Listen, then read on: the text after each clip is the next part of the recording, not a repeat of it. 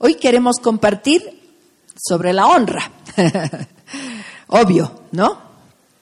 Queremos compartir sobre la honra, sobre el valor que nosotros eh, le tenemos que dar a Dios y a las personas. Pregunto algo, ¿esto no tiene que estar ahí? ¿Alguien me ayuda? Porque creo que la filmación, si no, no sale muy bien. Vamos a intentar no movernos mucho, pero ¿podemos movernos un poquito? Ya, ok. Entonces, primera de Samuel, por favor, 2.30. ¿Saben este tema? Es un tema que se debe compartir en la iglesia, porque los seres humanos estamos acostumbrados a tirarle tierra a las personas, ¿no? Que él no sabe hacer esto, que él no pudo hacer este otro, que, se portó así, que se portó así, resaltamos sus errores, sus defectos, sus debilidades, pero no hemos aprendido realmente el valor de la honra, el valor que tiene elogiar a otros.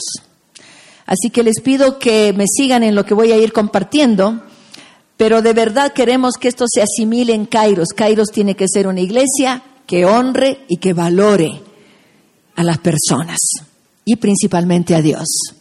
Dice ahí, por tanto Jehová el Dios de Israel dice, yo había dicho que tu casa y la casa de tu padre andarían delante de mí perpetuamente, mas ahora ha dicho el Señor, nunca yo tal haga, porque yo honraré a los que me honran y los que me desprecian serán tenidos en poco. Esta escritura es bien fuerte, pero básicamente aquí el Señor estaba como molesto con el pueblo de Israel, porque era un pueblo de dura servicio que de verdad se equivocaba mucho, se olvidaba de Dios, era infiel, se iba en pos de otros dioses. Y aquí les dice, yo iba a estar con ustedes perpetuamente, pero ahora les digo, ¿no? Que honraré a los que me honran. Porque este pueblo no honraba a Dios. Y esta es una de las leyes del reino. Si hay honra, entonces se desata honra. Si tú honras a alguien, tú vas a tener honra. Si tú valoras a alguien, tú vas a tener valor. Y vas a ser valorado. Esa es una ley que se tiene que cumplir en el reino de Dios. Así que nos equivocamos cuando hablamos mal de alguien, cuando ignoramos el valor que tiene. Nos equivocamos cuando no damos, no nos damos cuenta de lo que esa persona significa para Dios. El Señor honra a los que le honran. Y dice además, y los que me desprecian serán tenidos en poco. Es fuerte la escritura. Pero para los hijos de Dios lo que tenemos que entender y asimilar es que nosotros y nuestro deber es honrar a Dios y honrar a los demás. Siguiente escritura, Salmos 50, 23. Estoy poniendo solamente una base, ¿no? Bíblica, digamos, de lo que es la honra. Dice, el que sacrifica alabanza me honrará, y al que ordenare su camino le mostraré la salvación de Dios. El que sacrifica alabanza. No está diciendo ni siquiera el que alaba con todo su ser y tiene tantas ganas de alabar que no quiere dejar de alabar, sino dice el que sacrifica alabanza, o sea, el que, el que de verdad le cuesta alabar, porque tal vez tiene problemas, está pasando por momentos duros, eh, a lo mejor está sufriendo algo y le está costando alabar, le está costando adorar a su Dios. Pero el que lo hace, dice, Miren, el que lo hace me honrará.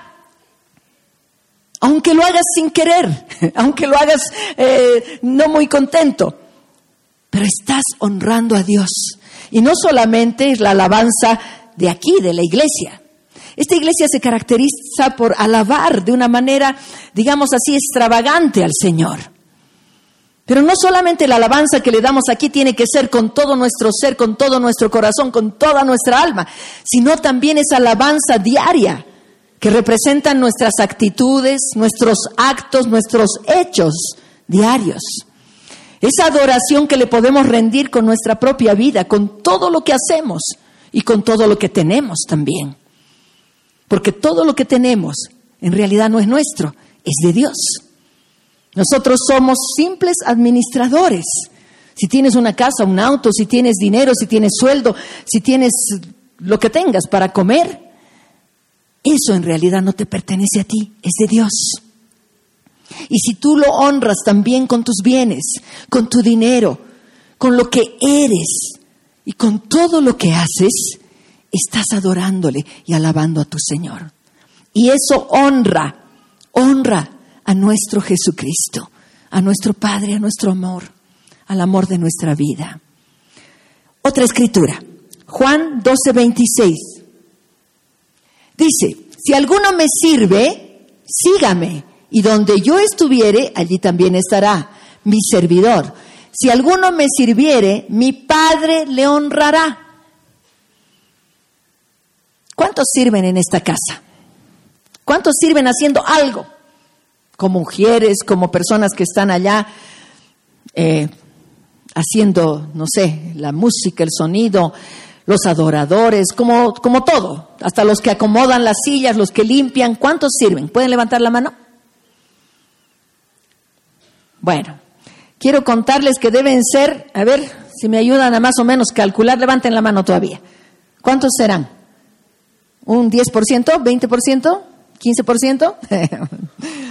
Bueno, pero faltan muchos que no están sirviendo. Ahora, la escritura dice que el que sirve, el Padre, al que sirve, el Padre lo va a honrar. ¿Queremos ser honrados por Dios? ¡Qué privilegio! Miren, no está hablando de que nosotros le honremos a Dios, sino que Dios nos va a honrar a los que le servimos. ¡Qué gran privilegio! ¿Cuántos más sirven en esta casa? ¿Cuántos más quisieran servir y ser honrados por Dios? ¿Saben?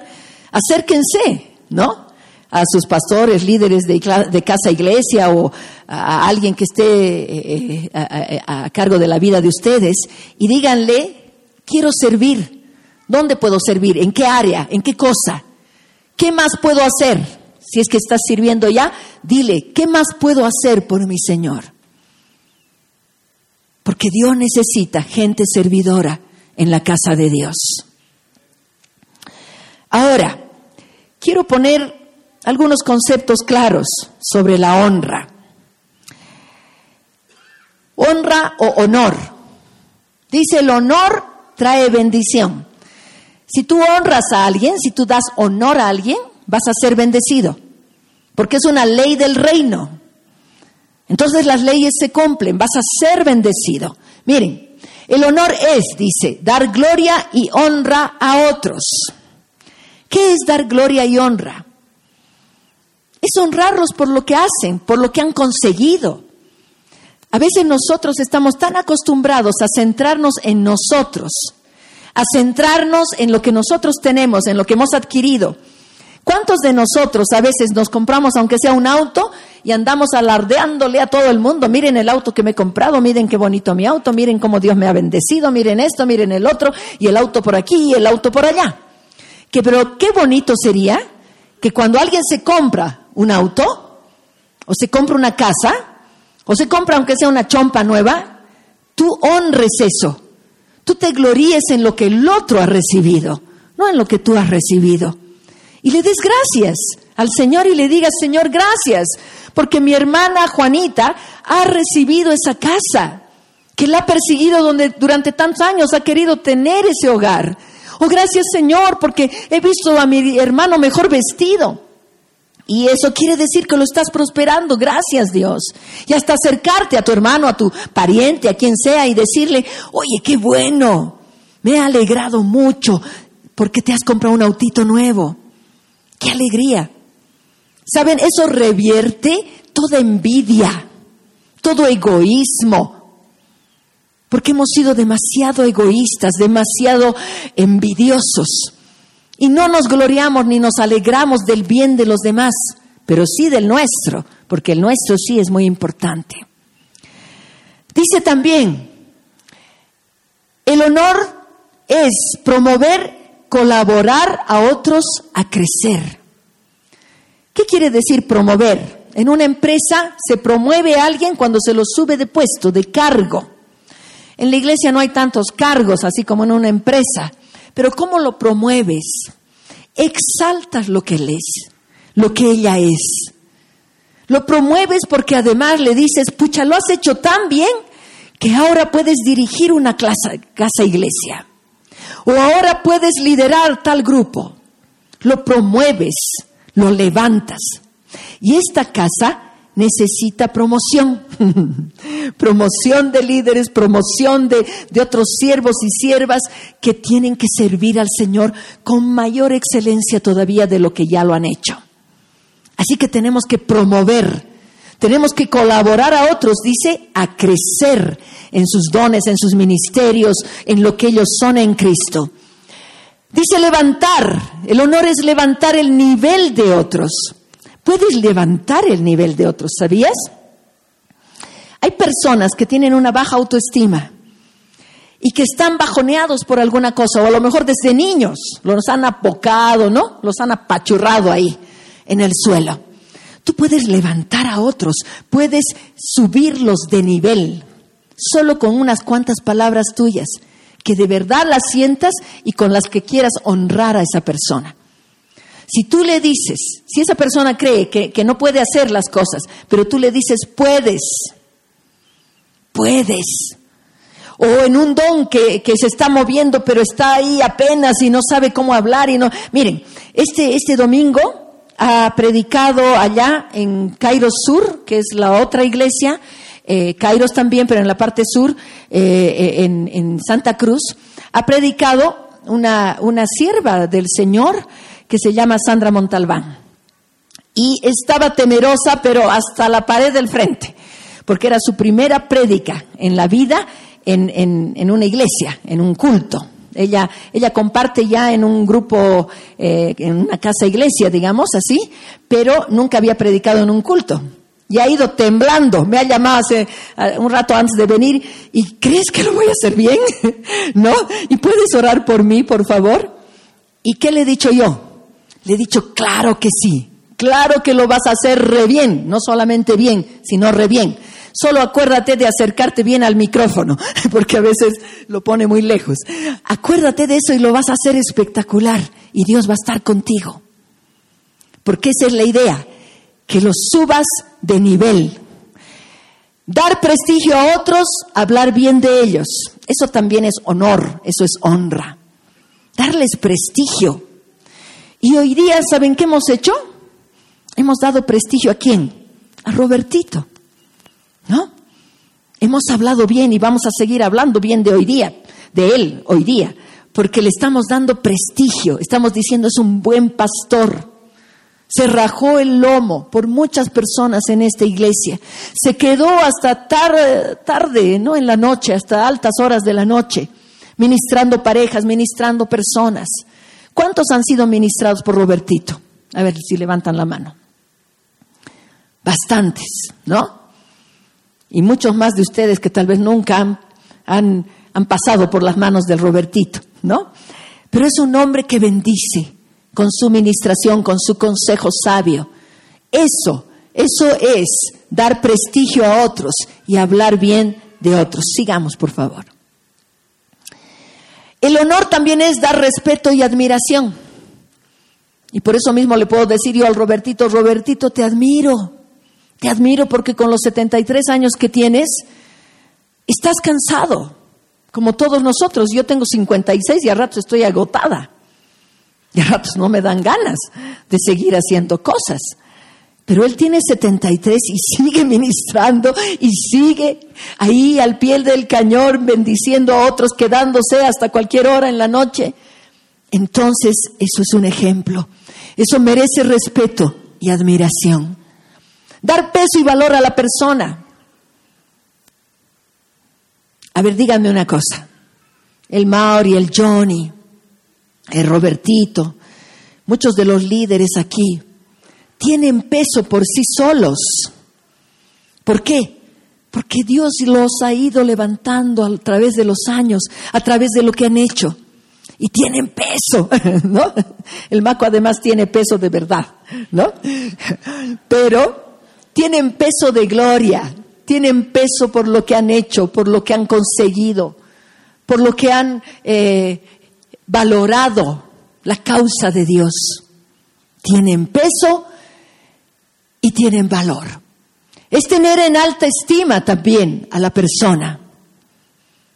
Hay tantas personas que tienen baja autoestima, pero si tú los estimas y le dices, no eres cualquier cosa, no eres cualquier cosa, eres un hijo de Dios, un hijo del Altísimo, del soberano, del Todopoderoso, eso eres.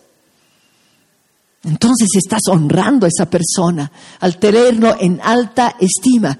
Dices valorar a la persona por más simple que sea.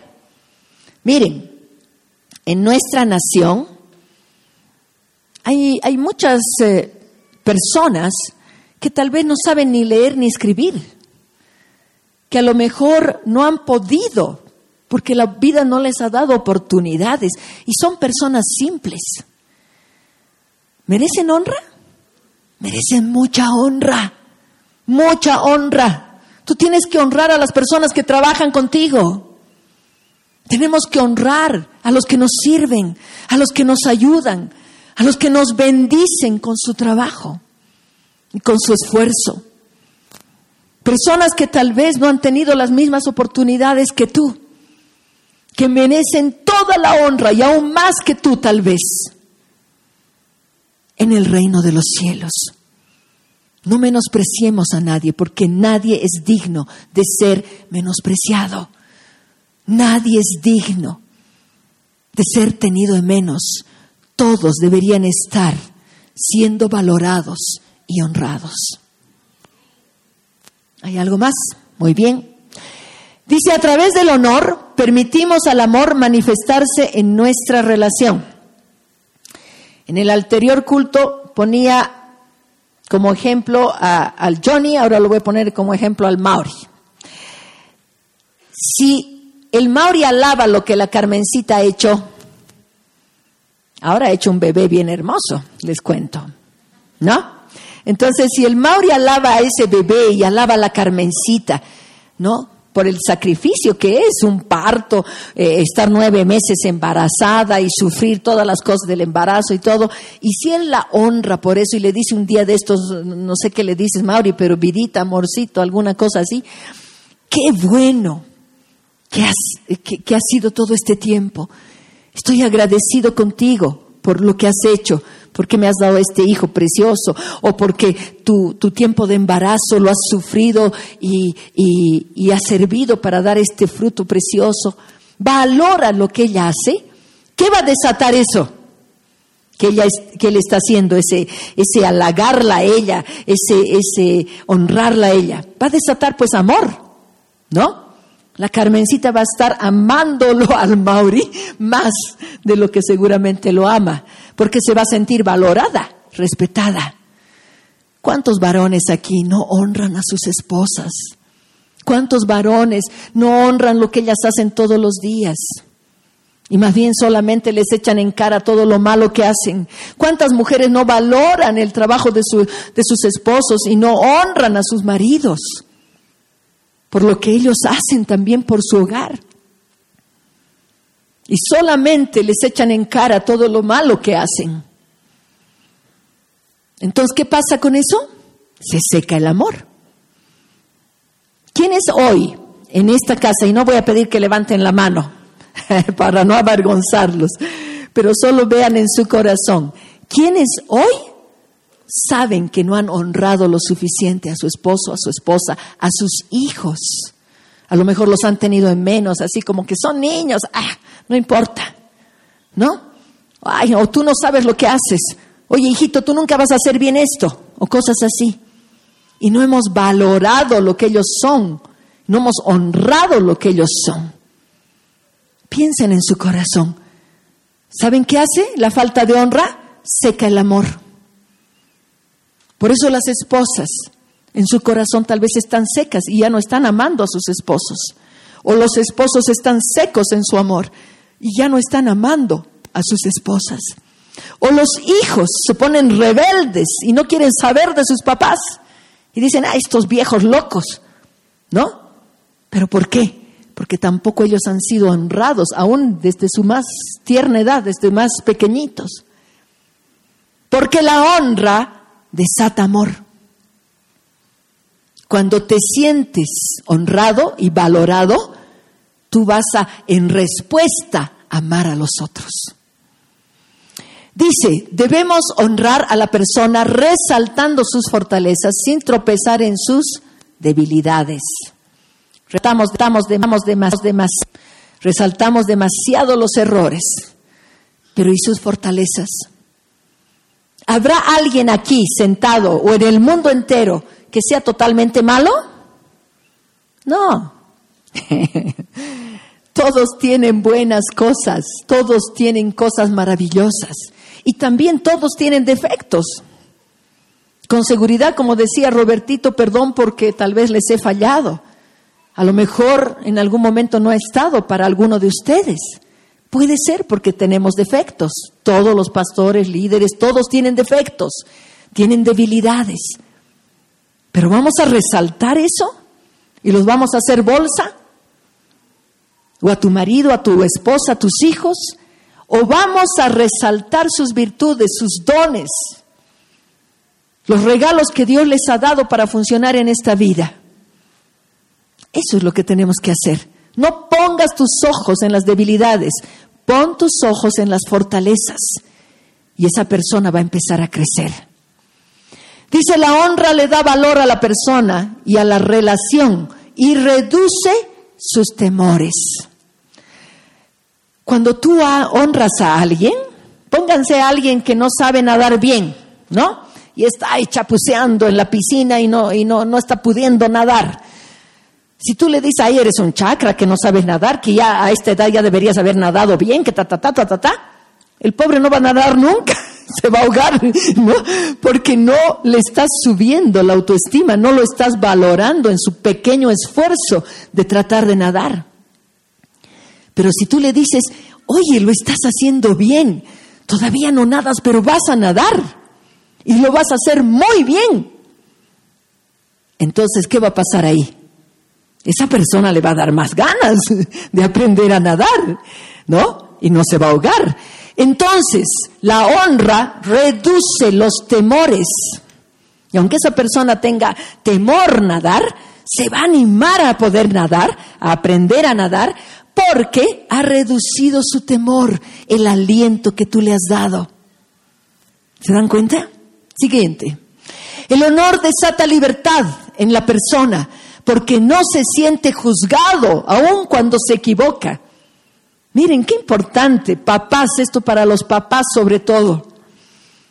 Que nuestros hijos no se sientan observados, juzgados, apuntándoles siempre con el dedo en su debilidad sino que más bien se sientan optimistas, aun cuando lo hagan mal, dice ahí, aun cuando se equivoquen, pero que no se sientan con la, con la falta de libertad de no poder hacer las cosas, al contrario, que tengan toda la libertad del mundo de que aunque se equivoquen, se sientan bien con sus padres, se sientan valorados, sientan que aunque son pequeños, tienen gran valor y lo van a hacer bien.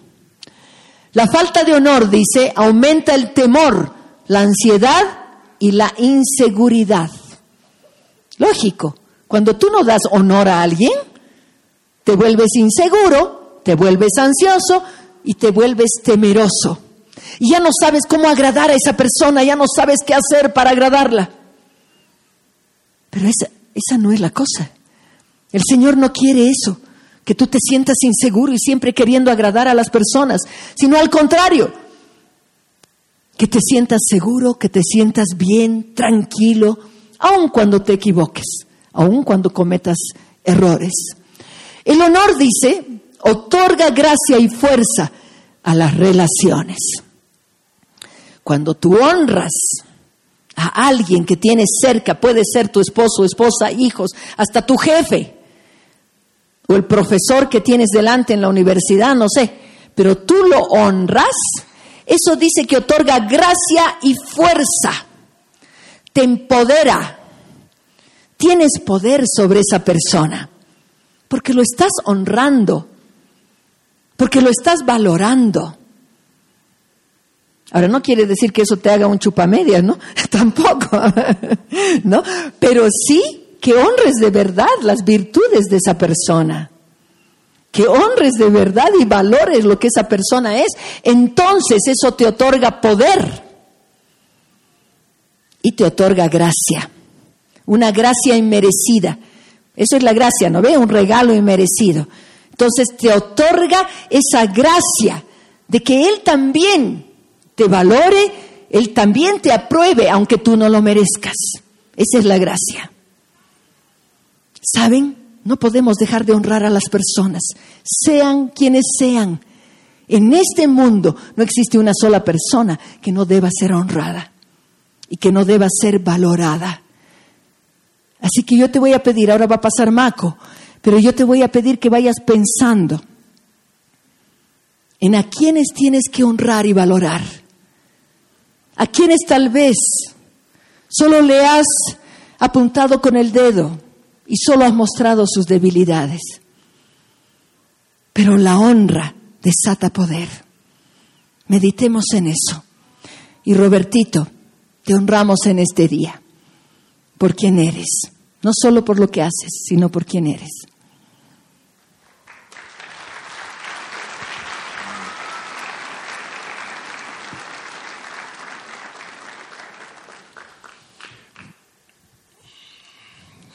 Qué lindo, ¿no? Escucharla a Jackie poniendo bases sobre, para, la, para saber qué es la honra. Eh, y una de las cosas que yo sentía era cómo Jesús veía la honra. Yo me ponía a pensar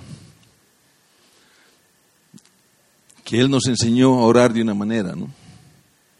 nos enseñó a orar, Padre nuestro, que estás en los cielos, venga tu reino, aquí en la tierra como en el cielo.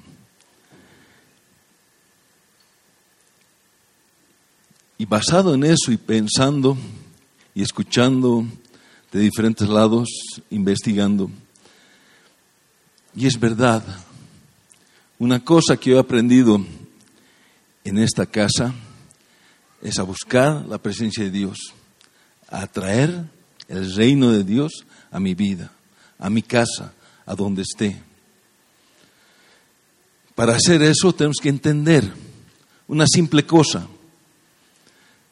¿Cómo es el cielo? En el cielo hay adoración 7 por 24, 7 días, 24 horas al día. Y en esa adoración lo están honrando al Señor. Es por eso que nosotros tenemos que bajar, bajar a traer los cielos aquí para poder honrarlo de esa manera a Él. Aunque mínimamente, aunque no sea igual, porque nos falta mucho. En la eternidad seguro vamos a estar a su presencia y vamos a estar embobados delante de Él.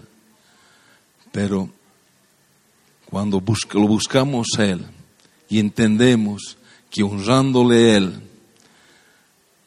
vamos, vamos a traer el cielo a la tierra.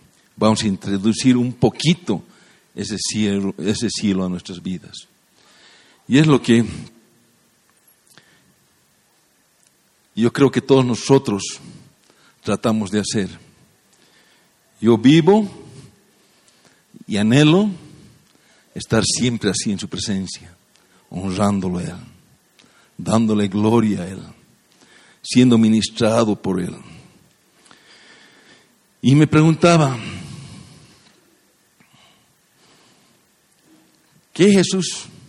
¿Cuál, ¿Cuál era la llave que tenía Jesús para conectarse con el Padre y desatar y hacer los milagros que hacía así en la tierra? Y podemos verlo en la palabra. El primer milagro que hizo Jesús en la tierra fue convertir el agua en vino.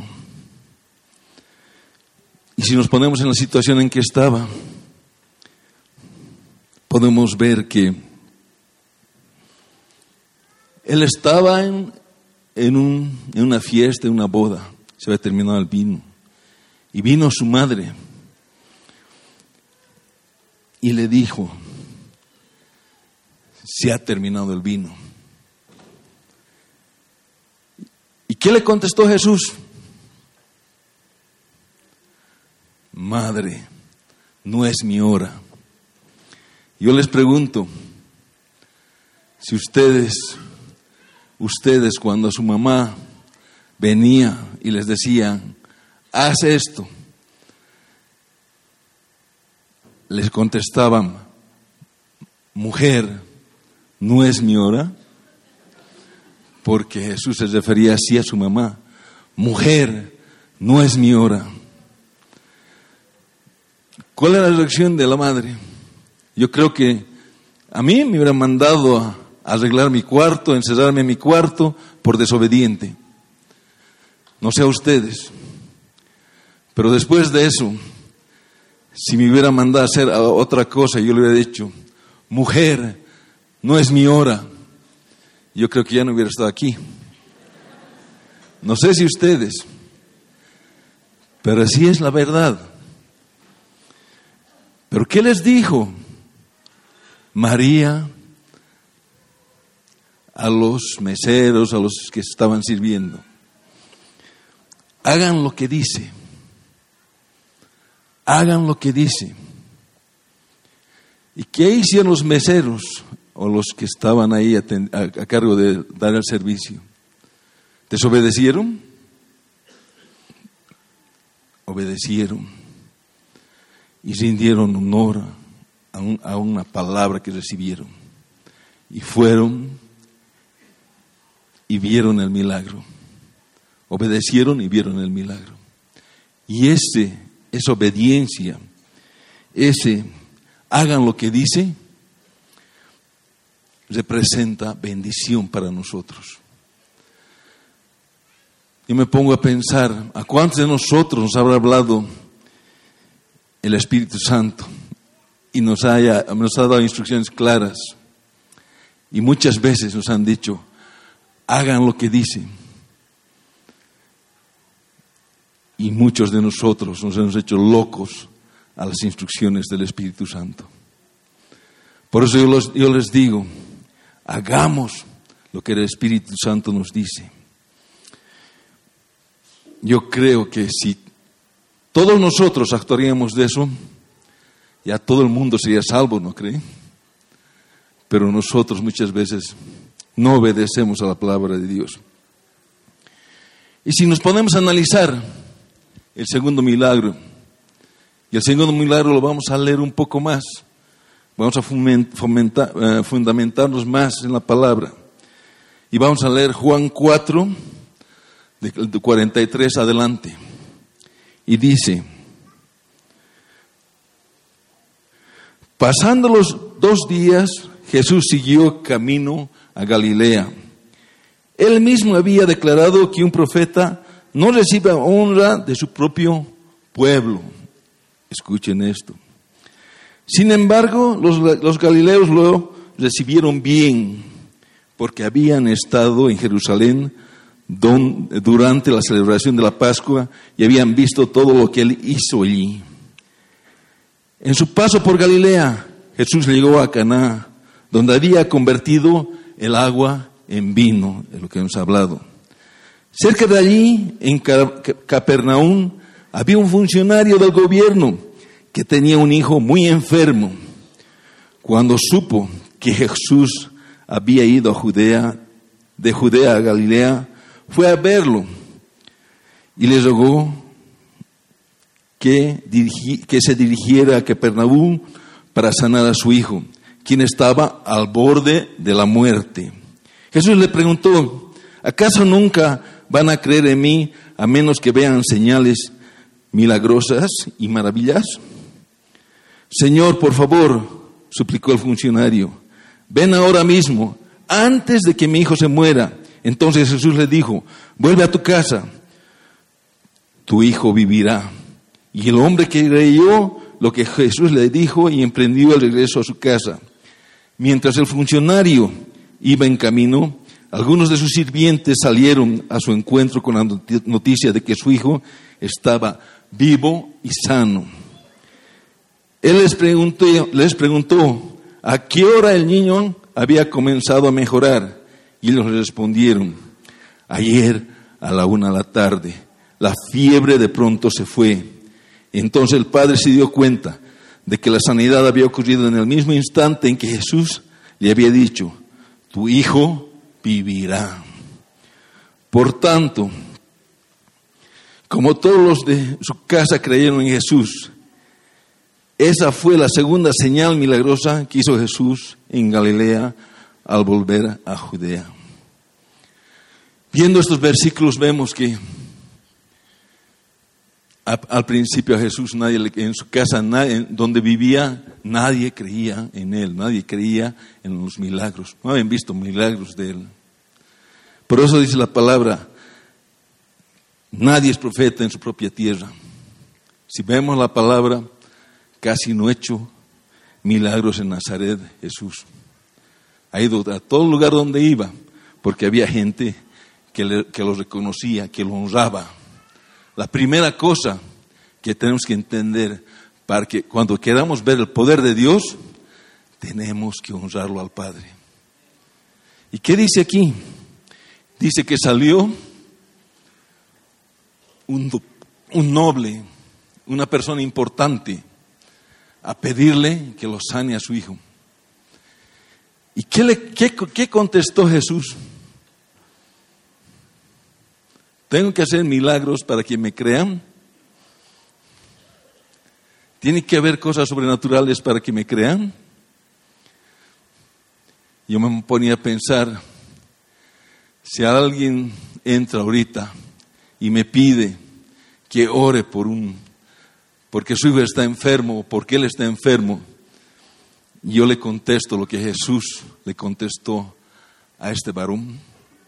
Yo creo que se va y nunca más vuelve a esta iglesia. Pero este señor, este noble, tenía, había, escuchado de lo que había pasado y tenía la certeza que si le daba honra y honor a Jesús, yo creo que se inclinó se arrodilló diciendo, ven a mi casa a para que, porque mi hijo se está muriendo. Esa actitud, esa honra que le da a Jesús, hace que se produzca ese milagro, que el Señor diga, ve a tu casa, Él está sano. Yo veo la fe y la convicción de este varón. Porque para ir a buscar a Jesús a tener que andar, eh, yo, estaba pensando de, vivir en, en, Viacha y tener que venir hasta Calacoto a tener encuentro con alguien que le iba a sanar a su hijo. Y en ese entonces ir a pie. Y después para saber si se había cumplido lo que le había dicho el maestro, a tener que pasar igual un día para llegar a su casa y enterarse de que a la misma hora en que él había recibido esa palabra, su hijo había sido sano. Y eso es a causa de qué? A causa de que él honró al Padre. Yo me pregunto, ¿cuántos de nosotros honramos al Padre? ¿Cuántos de nosotros venimos a la iglesia pero no oramos? porque creemos que no necesitamos más que venir solo aquí. La oración es humillarnos y honrar a un Dios más grande que nosotros. Cuando honramos a un Dios que es más grande que nosotros, tenemos conciencia que es el creador, que no lo podemos, no puede caber su amor en nosotros cuando nos damos cuenta que la creación es tan grande que ni eso podemos, podemos cuantificar con nuestra mente, con nuestro entendimiento, debemos darnos cuenta de que vale la pena doblar rodillas ante el Padre. Debemos darnos cuenta que es hermoso honrarlo a Él. Cuando honramos a Él, encontramos que también podemos honrar a los demás. Cuando vemos una persona que tiene, eh, que es defectuosa, que tiene problemas, que no es perfecta, y no la honramos, perdemos nosotros bendición. Pero cuando vemos a una persona que tiene dones, que tiene potencial y, nos, y dejamos a un lado sus defectos, vamos a ser bendecidos. Yo quiero sinceramente darles un testimonio. Yo le preguntaba al Señor, ¿qué has hecho en mi vida? ¿Qué he hecho yo en mi vida para explicar de esto, de la honra? Y Él me mostraba que cuando yo lo he conocido Él, Él me ha llevado a que lo busque, lo honre todos los días de mi vida temprano, a la primera hora de la mañana, viendo, viniendo a orar aquí o en mi casa, donde sea, siempre siéndole fiel al Padre. Y el resultado de eso es que Él ha llevado, sin que yo lo quiera, porque yo, soy, yo no soy perfecto, ha llevado a que todo lo que hacía en la iglesia, todos los retiros que hacíamos aquí, todas las cosas que aprendí aquí, los he llevado a la oficina y a través de eso he empezado a honrar a las personas. No importa el nivel que tenían, pero veía qué fortalezas tenían. Y honraba esa fortaleza. Y, les daba oportunidad. A causa de, aplicar todo lo que el Padre me enseñaba, he empezado a ascender en mi, en mi, oficina que, sin que yo me dé cuenta, hasta llegar a ser el uno en la, en la empresa en que estaba. Pero eso es gloria a Él, porque Él me enseñó a honrarlo. Porque venía cada mañana a entregarle el día, a decirle que lo amaba, a decirle que lo honraba, que necesitaba de Él, que sin Él no podía hacer nada. Mi oración así permanente. Yo sé que aquí hay personas que hacen eso. Yo sé que el Señor está bendiciendo esta casa. Pero yo les los desafío a cada uno de ustedes a que doblen rodillas, a que vayan a su presencia y a que lo honren. Lo honren a Él, honren en su familia, honren al hermano, honren a las personas, porque cuando no honras, destruyes. Cuando no honras, estás escuchando dos voces, una de Dios ¿Y la otra voz de dónde viene? De Satanás. ¿Y qué dice la palabra? Que aquí hemos sido enseñados. ¿Dónde está Satanás? Está en la suela de mi zapato, está bajo mis pies. Y si lo escuchamos a Satanás, estamos a esa altura. ¿Dónde está nuestra cabeza? Él no puede llegar a nuestra cabeza porque está en la parte inferior de nosotros. Pero cuando tenemos temor, tenemos miedo, Él está, Él nos pone a esa altura.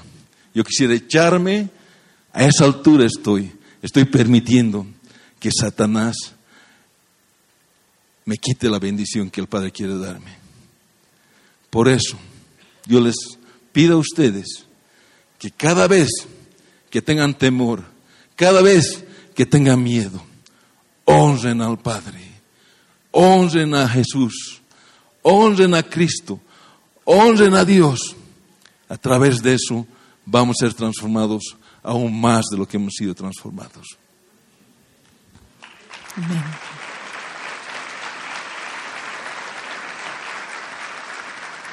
¿Está Nancy? ¿Está Nancy? ¿No está? Bueno, no importa, vamos a contar nomás.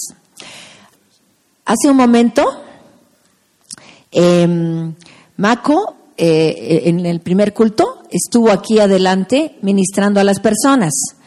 Eh, estuvimos orando por ellos y eh, desatando honra sobre sus vidas y algunos de ellos también se acercaron y, de alguna manera oraron por nosotros, honrándonos también.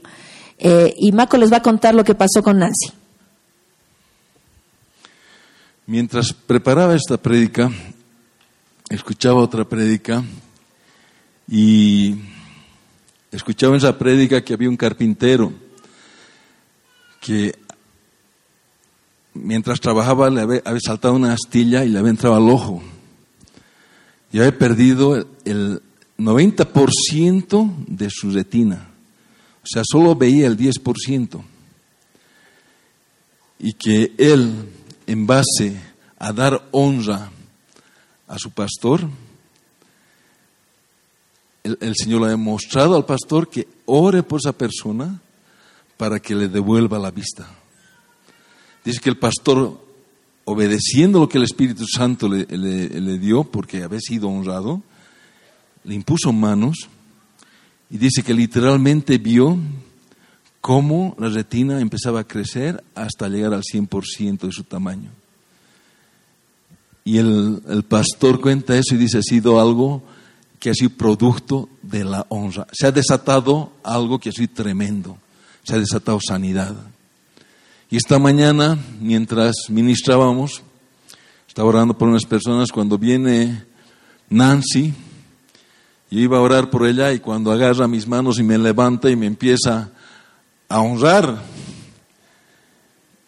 y ese rato yo eh, sentí una presencia de Dios que estaba doblado casi llegando al piso, más o menos, no sé cómo me he mantenido parado, pero ese rato me vino en el espíritu, en la, mente lo que el Espíritu Santo me mostraba y me dijo, ora por ella, porque ella estaba con lentes. Porque cuando ella me decía y me, me, honraba, me decía, yo no te he podido ver esta mañana porque no estoy viendo bien. Tengo problemas de visión. Ella me recalcaba eso mientras me, me honraba. Entonces es así como una conexión en el espíritu para que yo sea usado y ore por ella. Y después de, de orar por ella, le digo, no, ya veo bien. Yo no le creía, a ver, lee esto, lee el otro. Y le digo, a ver, lee aquellos numeritos de la, de la hora. Y se da la vuelta y empieza a leer los numeritos. Y digo, gloria a Dios, gloria a Dios. Ese es Él. Tenemos que obedecerle. Él nos va a hablar. Y hagan lo que el Espíritu les diga. No tengan miedo. Y es más, otro, otro varón se acercó y dijo, primera vez que estoy viendo aquí, me ha traído un amigo, pero quiero recibir a Jesús. Ha bastado eso para que el Espíritu Santo lo toque y reciba al Señor. Y con una fuerza que yo no podía creer. Pero ese es Él, ese es Dios. Y en esta casa yo creo que va a pasar algo así, algo más todavía. Ese avivamiento lo están viviendo. Abran sus ojos y van a ser sorprendidos. Para mayor información, búscanos en www.iglesiacairos.org o en Facebook, Visión Apostólica de Restauración Kairos.